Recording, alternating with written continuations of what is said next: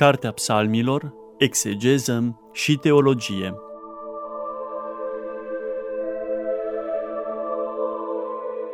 Program biblic susținut de preotul dr. Cătălin Varga, membru în Uniunea Bibliștilor din România.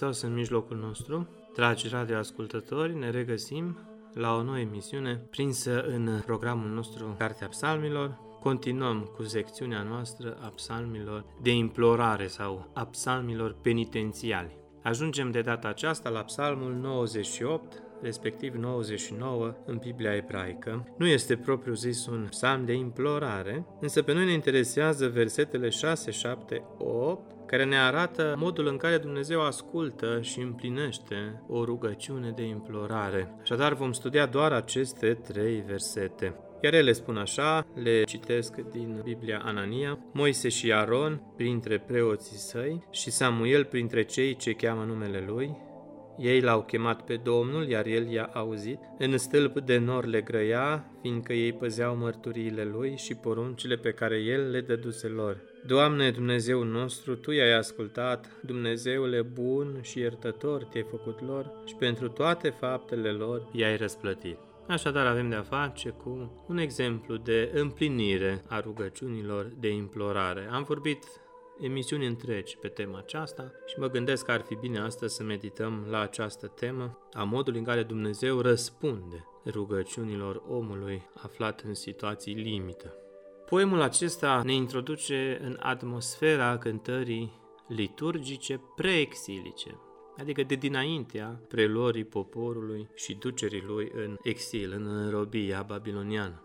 O atmosferă închinată regalității lui Dumnezeu, legată de întreg arealul tematic al legământului, iar teologia legământului este o temă deosebit de importantă în Vechiul Testament. Prin intermediul alianței sau legământului ebraicul Berit, dintre Iahve și Israel, poporul devine sfânt și transfigurat. Psalmul 98 se transformă într-o cântare a Harului și într-o meditație despre legământ, dar și despre exigențele lui, care nu sunt doar ritualice, ci și morale, respectiv existențiale.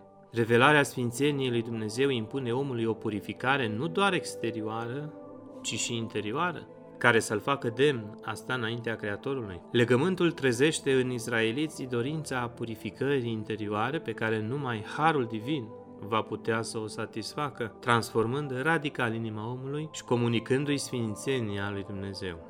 Versetele acestea pe care le-am citit ne interesează, după cum spuneam, în mod amănunțit, fiindcă ele vorbesc despre realitatea ascultării și împlinirii totodată a rugăciunilor de implorare. Modelul părinților mijlocitori la care se face referire adică la Moise, Aron și Samuel, fiind un adevărat punct de reper. Și acum haideți să vedem exact la ce evenimente istorice fac trimitere aceste versete și să observăm felul în care mari oameni al lui Dumnezeu, Moise, Aron și Samuel, în anumite contexte, sinonime apostaziei poporului, mijloceau în fața lui Dumnezeu pentru iertarea păcatelor lor. Primul la care vom face referire este prorocul Moise. Dacă vom citi în Cartea Ieșirii, în capitolul 32, vom observa că în timpul în care Moise era sus pe munte ca să plinească legea lui Dumnezeu, poporul în vale a început să se îndoiască de Moise, de Dumnezeu și să-i ceară lui Aron să le facă niște Dumnezei turânați, niște idole, precum uh, învățaseră în uh, Egiptul idolatru. Și în acest context Dumnezeu se mâne pe popor și dorește să-l nimicească,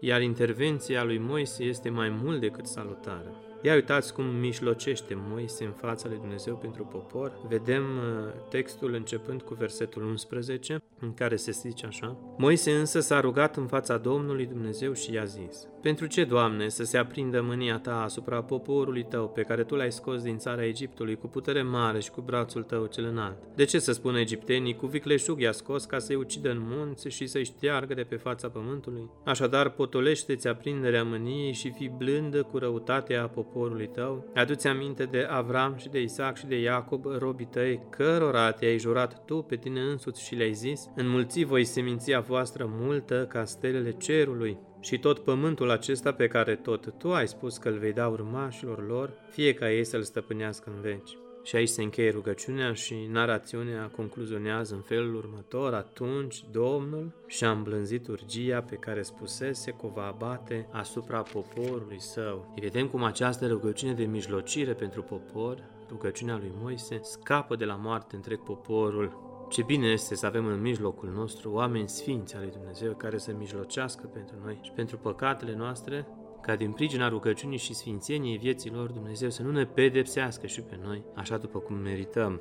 La ce anume face referire textul acesta? Dacă vom deschide orice manual de arheologie, eu folosesc cartea cercetătorului Howard Voss, vom vedea că, asemenea multor popoare antice și egiptenii, personificau natura și considerau că trăiesc în comuniune cu aceste forțe. Prin urmare, egiptenii vedeau în Nil, în soare, în lună, în pământ și în alte elemente ale naturii forțe personale cu care aveau de-a face. Aceștia erau zeii lor. Observăm așadar o atitudine proto-panteistă la acești egipteni antici. Interesantă este cererea poporului către Moise. Dacă vedem uh, în deschiderea capitolului 32, poporul îi cere lui Moise să le facă Dumnezei, precum aceia din țara Egiptului, și spune în versetele 3 și 4, că stă scris așa, atunci întregul popor a scos cerceii cei de aur din urechile femeilor și i-a adus lui Aron și el i-a luat din mâinile lor și i-a topit în tipar și a făcut din ei un vițel turnat, reținem, un vițel turnat. Aceasta era imaginea idolului la care s-au închinat evrei în timpul în care Moise se întâlnea mistic cu Dumnezeu, un vițel turnat? Și le-a zis, iată-i pe Dumnezeii tăi, Israele, cei ce te-au scos din țara Egiptului o blasfemie mai mare nici că se putea. Interesant este contextul. Trebuie să știm că egiptenii considerau sacre unele animale, precum boul și vaca. Boul Apis era animalul sacru al zeului Ptah,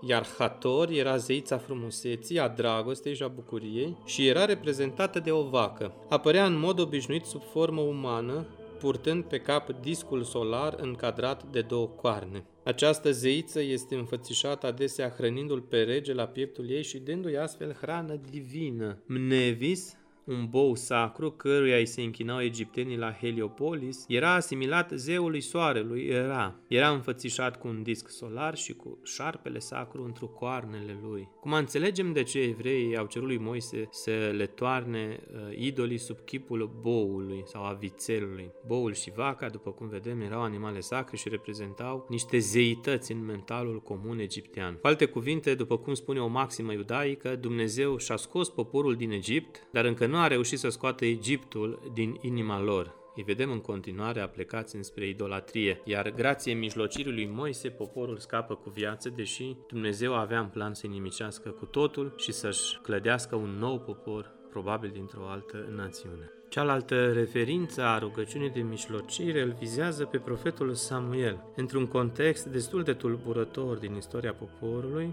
când uh, evreii îi cer lui Samuel să ungă peste ei rege. Momentul instituirii monarhiei coincide cu lepădarea lui Dumnezeu. Poporul dorește rege, fiindcă nu mai dorește să stea sub suzeranitatea lui Dumnezeu. Iar Dumnezeu interpretează gestul lor ca o apostazie, ca o lepădare, pentru că uitați ce se spune în Cartea 1 Regi, în capitolul 8, începând cu versetul 7. Iar Domnul a zis către Samuel, ascultă glasul poporului în orice va grăi către tine, că nu pe tine te-au lepădat, ci pe mine m-au lepădat, pentru ca eu să nu mai domnesc peste ei. Deci vedem că instituirea monarhiei în Israel n-a fost un moment eclatant pentru popor, ci din contră, un moment sinonim cu apostazia. Și în fața acestui păcat, omul lui Dumnezeu, profetul, mijlocește pentru popor ca Dumnezeu să nu-i pedepsească după cum meritau, fiindcă ei ceruseră în entuziasmul lor efemer, pune pe noi rege precum și celelalte popoare au.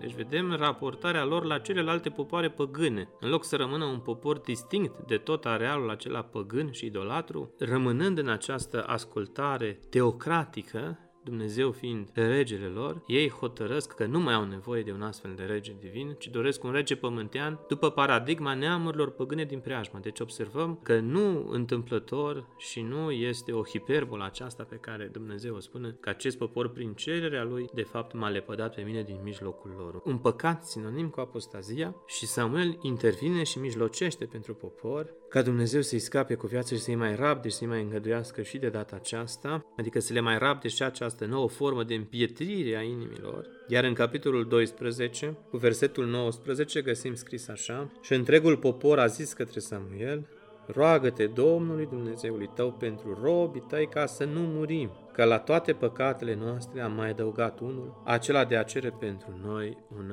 rege. Ei, la aceste momente din istoria poporului ales face referire David în psalmul acesta când îi invocă pe părinții săi, Moise și Samuel, profeții care mijlocesc în fața lui Dumnezeu pentru popor, ca Dumnezeu să nu-și verse mânia sa peste ei. Vedem așadar încă o dată cât este de importantă imaginea omului lui Dumnezeu, profetului, Sfântului Său, care locuind în mijlocul poporului aduce jerfe de mijlocire pentru păcatele de apostazie ale neamului său, ale connaționalilor săi. Iar uh, în versetul 8, David zice așa, Doamne Dumnezeul nostru, Tu i-ai ascultat. Dumnezeule bun și iertător, te-ai făcut lor și pentru toate faptele lor i-ai răsplătit. Tu, Doamne, ai ascultat această rugăciune de implorare. Ce vrea să spună David cu alte cuvinte? Doamne Dumnezeule, așa cum în trecut ai ascultat rugăciunea de implorare a sfinților tăi, ascultă, te rog, și rugăciunea mea de implorare. Și vedem că David nu se roagă doar pentru el. Vă mai aduceți aminte din emisiunile trecute, când am vorbit despre niște versete, unde se vedea că David se roagă atât personal cât și comunitar. Practic, vedem, după cum spuneam, că David se roagă pentru popor și pentru sine însuși, iar rugăciunea sa fiind de fapt o continuă mijlocire pentru poporul său în fața lui Dumnezeu. Deci putem vedea acești psalmi de implorare ca o rugăciune continuă a profetului David pentru sfințenia sa și pentru propășirea sfințeniei poporului Israel. Spuneam că psalmul acesta, prin versetul său de deschidere, ne trimite către teologia legământului. Pentru că se spune așa în versetul 1, redau din Biblia ebraică, citez, Domnul stăpânește sau Domnul împărățește să tremure popoarele, El șade peste heruvim, să se cutremure pământul. O scurtă paranteză exegetică, vedem aici că psalmistul construiește un paralelism, exaltând în prima parte regalitatea și notând în partea a doua efectul și rezonanța asupra creaturilor care sunt cuprinse de o teamă sfântă cuvântă plină de reverență. Expresia așa de pe heruvim se mai întâlnește și în Psalmul 80 și în Isaia 37 cu 16 și se referă la chivotul legământului considerat a fi tronul lui Dumnezeu pe pământ, care era sprijinit de doi heruvimi. Vedem mai bine în Exod, capitolul 25, cum aripile heruvimilor flancau acest chivot al legământului, spațiul întâlnirii dintre Moise și Dumnezeu. Dumnezeu îi vorbea lui Moise de deasupra aripilor acestor heruvimi puși deasupra capacului chivotului legământului. Așadar, Domnul împărățește, Domnul este împărat peste Israel în baza legământului, pentru că acel berit în mentalul iudaic avea și această componentă componentă contractuală sau juridică, dacă vreți, și anume o alianță, un contract prin care Dumnezeu se autointitula stăpânul poporului și garanta securitatea granițelor, să spunem așa, din fața tuturor popoarelor păgâne invadatoare, iar în același timp iudeii trebuiau să respecte poruncile Dumnezeu ca să rămână în continuare legământul valid. Dacă una din cele două părți își încălca promisiunea, legământul se dizolva. Și noi vedem din istoria poporului ales că de fiecare dată evrei au încălcat legământul pentru că s-au închinat la alți Dumnezei. Din pricina idolatriei, din pricina apostaziei, legământul era nul. Adică Dumnezeu era scos din mijlocul cetății. De aceea se mânie Dumnezeu când poporul cere rege, era tot o formă a încălcării acestui legământ. Toate acestea din pricina faptului că evreii aveau o concepție exterioară sau juridică, dacă vreți, a noțiunii de legământ. În loc să fie o comuniune directă și plină de har de sfințenie între ei și Dumnezeu, legământul s-a transformat într-o alianță, într-un contract care nu mai ajungea la inimă, ci rămânea doar la literă. Înțelegem acum de ce Sfântul Pavel critică, aduceți aminte când spune că litera ucide, dar numai Duhul dă viață. Asta trebuiau să învețe evreii, adică să interiorizeze acest legământ, să trăiască adânc legea și să o împlinească ca astfel să se întâlnească cu Dumnezeu în interiorul legii. Tema aceasta a interiorizării legământului, a pătrunderii legământului cu legea sa până în adâncurile și în străfundurile inimii omului este o teologie înaltă sau o temă înaltă a Vechiului Testament. Legământul acesta despre care vorbesc este de fapt suportul Torei. Legea era cuprinsă în cadrul legământului. Practic, Tora, revelată de Dumnezeu, vinea să reglementeze relațiile socio-umane, oferind cadrul natural de ghidare a vieții evreului de zi cu zi. Însă, acesta este doar un prim nivel de înțelegere al Torei potrivit căruia, așa cum spune și Sfântul Ioan Gură de Aur, avem nevoie de astfel de legi civile, pentru buna orânduire a unei comunități, căci acolo unde răul nu se pedepsește, ba chiar îi se facilitează drepturi și înlezniri, cei buni și drepți rămân oprimați. Însă acesta este doar un nivel, primul nivel de bază al legământului. El, în schimb, capătă o dimensiune mult mai înaltă. Perspectiva mult mai înaltă la care fac referire este înțelegerea unei dimensiuni duhovnicești al legământului. De unde știm aceasta? De la Sfântul Pavel, care spune răspicat că Tora revelată pe Sinai nu este o lege doar juridică, ci mai mult decât atât, ea este o lege duhovnicească a lui Dumnezeu oferită pentru sfințirea omului. Spune în Roman 7 cu 14 următorul lucru. Știm că legea, nomos în greacă, este duhovnicească, pneumaticos este cuvântul. Însă eu sunt trupesc, sarchicos, fiind vândut robiei păcatului. Am redat în traducere personală. Deci ne interesează acest aspect, știm că legea este duhovnicească, nomos pneumaticos. Aceasta este dimensiunea de raportare la care trebuia iudeul să se raporteze. Sfântul Ioan Gură de Aur spune că păcatul omului a deturnat sensul duhovnicesc al Torei de pe Sinai, petrecându-se ceva cu totul contrar intențiilor originale ale legii, înșelându-l pe om să creadă că relele își au cauza în lege. Tocmai de aceea apostolul apără integritatea Torei, scăpând-o de învinovățire în lumea creștină și aducându-i mari laude, caracterizând-o deci cu adjectivul de duhovnicesc. Am preluat ideea din comentariul Sfântului Ioan Gură de Aur la cartea Epistolei către Romani. Împlinirea ritualică și cu obstinația legii nu aduce desăvârșirea omului, așa cum credeau evrei, ci desăvârșirea omului este dată de mijlocirea milei lui Isus Hristos, spune Sfântul Marcu la Scetul în Filocalia 1. El zice că Tora se desăvârșește în viața omului doar prin mila lui Hristos, aceasta fiind legea libertății, cea care nu caută împlinirea virtuții omenești prin ea însăși, căci nu prin Tora vine desăvârșirea sau prin faptele legii, ci prin ascunderea Torei în crucea lui Hristos desăvârșirea omului fiind rezultatul milei lui Dumnezeu. Iar Vechiul Testament afirmă lămurit această dependență a omului de mila, hesed este cuvântul, de mila lui Dumnezeu, care este o expresie genuină a iubirii Creatorului. În Psalmul 31 cu 8 spune așa, Mă voi bucura agilach în ebraică, și voi fi mulțumit de mila ta, hasdeha, pentru că tu mi-ai văzut nenorocirea, ani, am redat în traducere proprie. Deci mă voi bucura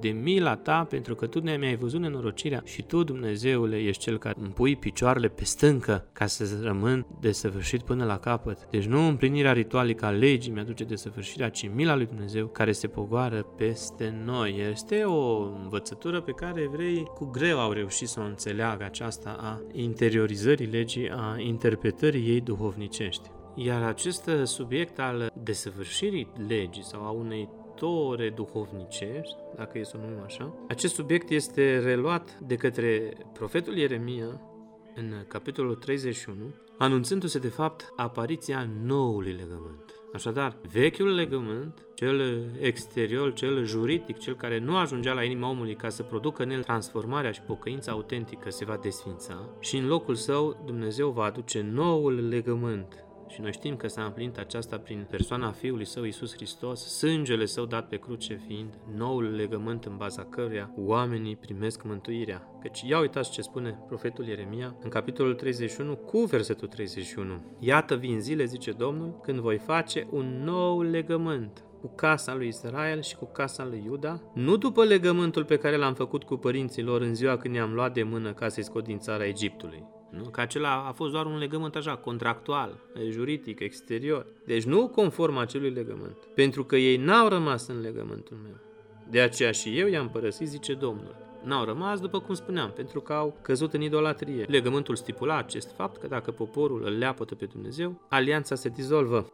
Că acesta este legământul meu pe care îl voi face cu casa lui Israel după acele zile, zice Domnul. Voi pune legile mele în cugetul lor, în inima lor le voi scrie și reținem această expresie, dragi radioascultători. Deci noul legământ și adevăratul legământ coboară până în inima omului și le voi fi lor Dumnezeu și ei îmi vor fi mie popor. Așadar vedem anunțarea unei dispoziții interioare a legământului, o înțelegere duhovnicească, o interiorizare a legii lui Dumnezeu, cea care ne apropie de Dumnezeu ca să putem primi sfințenia, iar mai pe urmă mântuirea. În felul acesta, legea devine duhovnicească și potențialul ei este ușor de împlinit, căci în mijlocul ei tronează mila sau iubirea sau bunătatea sau credincioșia, Hesed, lui Dumnezeu prin Isus Hristos. Și acest adevăr unic l-au identificat Sfinții noștri părinți, după cum am amintit. Deci doar în felul acesta, când legea devine Hristos în inima noastră, putem să dovedim starea de desăvârșire înaintea lui Dumnezeu. Mai spunem doar uh,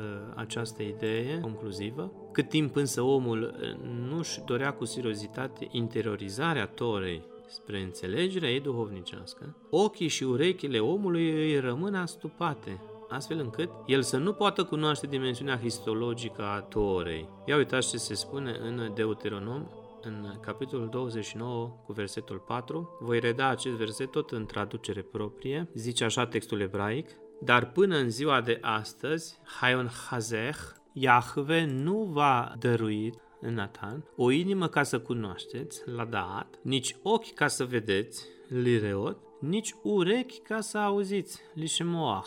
Un verset dur. Cu alte cuvinte, Moise le spune conaționalilor săi că nu au înțeles nimic din minunile mărețe pe care Dumnezeu le-a săvârșit în mijlocul lor, eliberându-i din robia egipteană. Însă, dincolo de această perspectivă sumbră, nu putem nega întru totul credincioșia lui Israel în Domnul. Chiar dacă neamurile resping încă și ele harul izbăvirii divine, totuși, o rămășiță aleasă, cataleima este în limba greacă, va constitui nucleul țelului salvator. Și vedem această profeție în Isaia 10 cu 20, reluată de Sfântul Pavel în Romani 9 cu 27. Teologia rămășiței, rămășița din care Dumnezeu își naște poporul binecredincios. Așadar, răzvrătirea evreilor le-a întunecat mintea încât ei să nu priceapă nimic din binecuvântările Domnului revărsate asupra lor, iar legământul să rămână în continuare pentru ei o stare exterioară care nu pătrunde la inimă, care nu-i schimbă cu nimic, rămânând în continuare răi și afundați în păcatele lor. Iar profetul Isaia despre care spuneam, reflectează în exact aceiași termeni.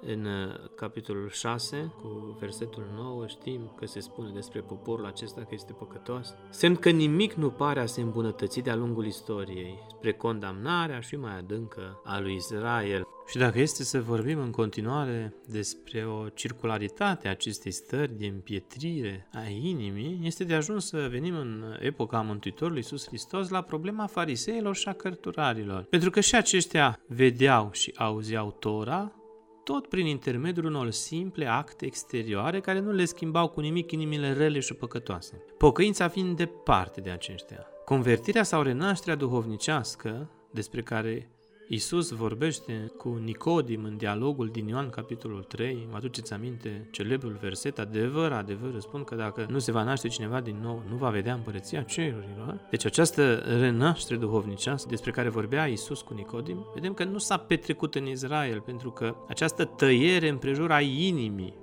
poruncită de Iahve prin robul său Moise în Deuteronom 10 cu 16, a rămas doar un strigăt palid în pustiu. De aceea și le vorbea Mântuitorul în pilde. Era de fapt un prim act de judecată nu și ultimul însă. Până atunci, cei împietriți la inimă puteau apela la ucenicii Domnului să le explice taina sau parabola, ca astfel să se pocăiască măcar în ultimul moment. Însă fără ajutorul Sfântului Duh, acest aspect esențial legat de revelație rămâne de neînțeles celui care continuă să rămână în ignoranță și superficialitate Dumnezeu, nemai așteptând nimic de la cel care își închide inima. Sfântul Pavel, în epistola către evrei, spune că cei bine înrădăcinați în Hristos se află în contrast cu cei împietriți la inimă. Trăirea puternică în Hristos sau într-o părtășie cu Hristos, grecescul metohoi, fiind soluția vivificării inimii omului. Așadar, iarăși, acest excurs dinspre exterioritate înspre interioritate, dinspre împietrirea inimii, înspre tăierea împrejur a inimii,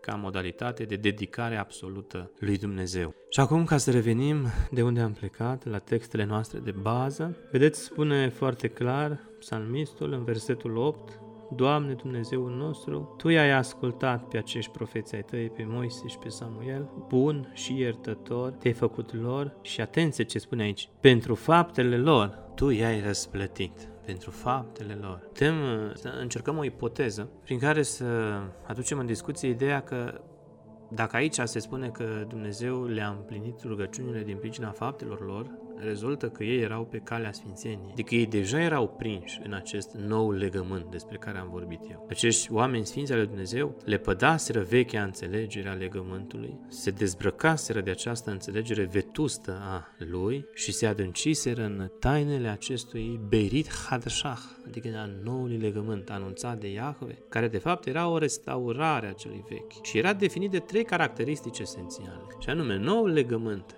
dintre Dumnezeu și popor este asigurat și păzit direct de orice riscuri de către el. Apoi, noul legământ nu va mai fi mijlocit de către ritualuri ineficiente, întregul ceremonial al jertfelor de la templu, ci fiecare om va relaționa nemijlocit cu Iahve în parte. Și noua comuniune care se va naște din cadrul acestui nou legământ, va șterge orice urmă de păcat, încât poporul să trăiască o permanentă stare de sfințenie, pune biblistul Shine în comentariul său la cartea Ieremia. Este evident că acest nou legământ va fi desăvârșit de epoca mesianică. Însă, prin interiorizarea Torei, nivel la care cred că a ajuns Moise și Samuel și David și ceilalți profeți despre care se vorbesc aici în psalm, acest nivel de interiorizare a Torei se putea experia în avans, Spun aceasta pentru că noua inimă de carne, invocată de profetul Ezechiel în 18 cu 31, era starea de sfințenie adusă de împlinirea legii în chip interior, după ce s-a mijlocit contactul direct cu divinitatea. Și am amintit aici despre profetul Isaia și renumitul capitol 6, cu viziunea serafimilor. Cărbunele atins de buzele profetului Isaia, cuvintele vieții veșnice, mai apoi așezate în gura profetului Ieremia în capitolul 1 și cartea legii, dată profetului Ezechiel spre îngurgitare, vedem în capitolul 2. Să știți, dragi ascultători, că sunt niște realități vechi testamentare vii ale interiorizării legii de către oamenii lui Dumnezeu, ale intrării lor în statutul acestui nou legământ. Iar paradigma de unde se pleacă în cazul de față al noului legământ înscris în inima evreului este cuvântul lui Dumnezeu cel mărturisit prin Moise oarecând și actualizat acum prin profetul Ieremia, subliniindu-se de fapt inspirația Torei și consensul profetic în contextualizarea legii, anume ci cuvântul este foarte aproape de tine, da, aici cuvântul dabar trimite către Toraș și către legământ, ci cuvântul este foarte aproape de tine, el este în gura ta și în inima ta și în mâinile tale, numai ca să-l împlinești, spune profetul Moise în Deuteronom 30 cu 14. Observăm cum această experiență sau această cerință a interiorizării Torei în cadrele noului legământ era prezentă încă din Vechiul Testament. Și acum, având în minte toate aceste noțiuni ale interiorizării, legii și a legământului, înțelegem mai bine de ce profetul exclama Doamne Dumnezeul nostru, Tu asculți rugăciunea de implorare a Sfântului Tău, a credinciosului Tău, a omului Tău celui drept. Doamne ajută-ne și nouă să fim astfel de oameni sfinți, care avem cuvântul lui Dumnezeu adâncit în inima noastră, ca atunci când ridicăm mâinile spre ceruri și aducem rugăciuni de implorare către Dumnezeu pentru noi și pentru popor, bunul și milostivul Iisus Hristos să ne asculte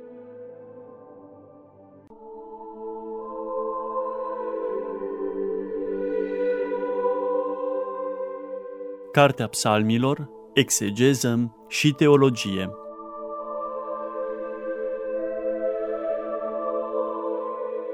Program biblic susținut de preotul dr. Cătălin Varga, membru în Uniunea Bibliștilor din România.